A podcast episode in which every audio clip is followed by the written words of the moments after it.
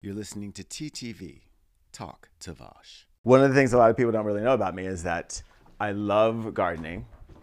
I come from a family of gardeners on both sides of my family. And I have a fairly green thumb. Wherever I am, I usually have some kind of thing growing around me. So many things are coming and happening, and I had to show that and represent that in my environment. So, with a spider plant that had been in the apartment that has come so near to death and been resurrected so many times, it was just time to repot that. So, that became the basis of this proliferation of new energy, of intentions coming to fruition, of manifest meeting destiny, of creating as we are even imagining and speaking that which we want.